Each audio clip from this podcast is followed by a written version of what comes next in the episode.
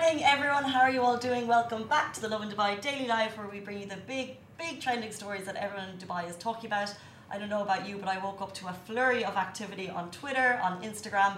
Everyone is talking about Miss Universe, Miss South Africa. Congratulations, she has been crowned. We're going to get to that at the end. We're also going to show you a really beautiful uh, song which was captured in London, actually, and it's the UAE national anthem. But our first story, top story this morning, is Pope Francis declared the UAE a role model of tolerance and peace. This is a really nice story. Of course, you remember Pope Francis visited the UAE in February, and it was an amazing trip watched by the world. And now he has had a UAE delegation come and visit him uh, in the Vatican.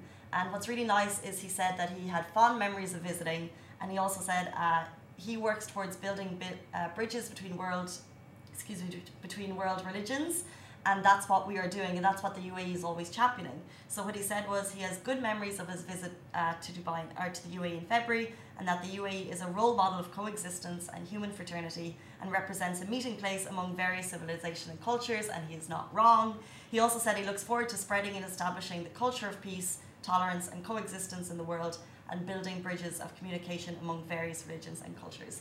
And I think anyone here living in the UAE will support that. I mean, we have lots and lots of different nationalities and cultures, and we're all very proud of that fact. So it's really nice to see um, the meeting of the delegation there and some nice happy pictures. The full article is on Lovin Dubai with some more images if you want to check that out. Moving on to our next story, we have a beautiful choir ca- captured singing the UAE national anthem at Heathrow Airport. Um, I can't really tell you how beautiful it is. I'd rather you hear it rather than my voice explaining it. So we're just going to pop it on here beside me for, for a second and you can hear it.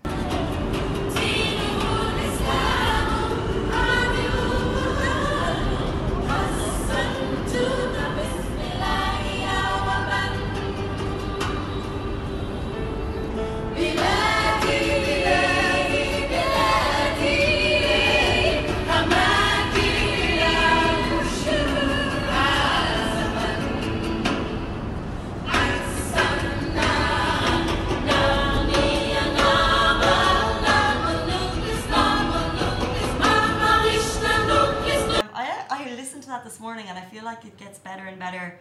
Uh, it's so beautiful, and we're going to bring you more on that because why are they singing the UAE national anthem at Heathrow Airport? Is it because of the UAE National Day just gone? Or we've seen a lot of, uh, because Expo 2020 is coming, uh, there's been a couple of videos going viral of people singing the UAE national anthem around the world. This could be one of those, um, but I just think it's so beautiful. I actually used to teach here in Dubai, and we used to sing the UAE national anthem every morning and it sounded very different, but we tried our best.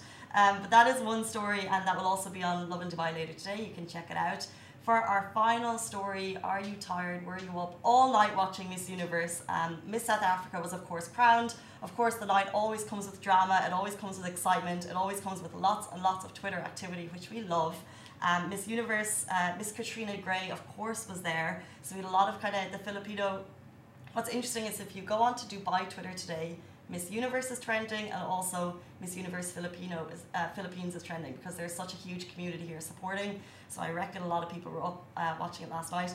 A lot of people were throwing it back to last year because, of course, 2018 was the year of Catriona Gray. She was there. She had her last walk, which was so emotional and so beautiful, and that was shared on the Miss Universe page. And she said her experience was unforgettable, life changing, and purposeful. Um, but it was amazing to see her there handing over the crown to Zozibini Tunzi of South Africa, who has taken the crown for this year. And we hope she has a brilliant year. And congratulations to her and to all the South Africans who may be celebrating. Um, but really exciting. Steve Harvey was there, of course. Um, I think there was another gaff, but it wasn't as big as his year. I think it was about five years ago, where he uh, named the wrong person at the stage in the last moment. Uh, this year's wasn't so big, but um, amazing to see all of the countries out celebrating. And those are our top stories. We'll be back tomorrow morning, same time, same place. Bye. That is a wrap for the Lovin Dubai Daily Live. Remember, we are back with you same time, same place every morning.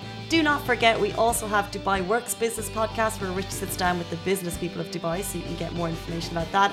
And of course, the Lovin Weekly Show where Shireen and I chat to influencers and get to know a little bit more about them. Bye.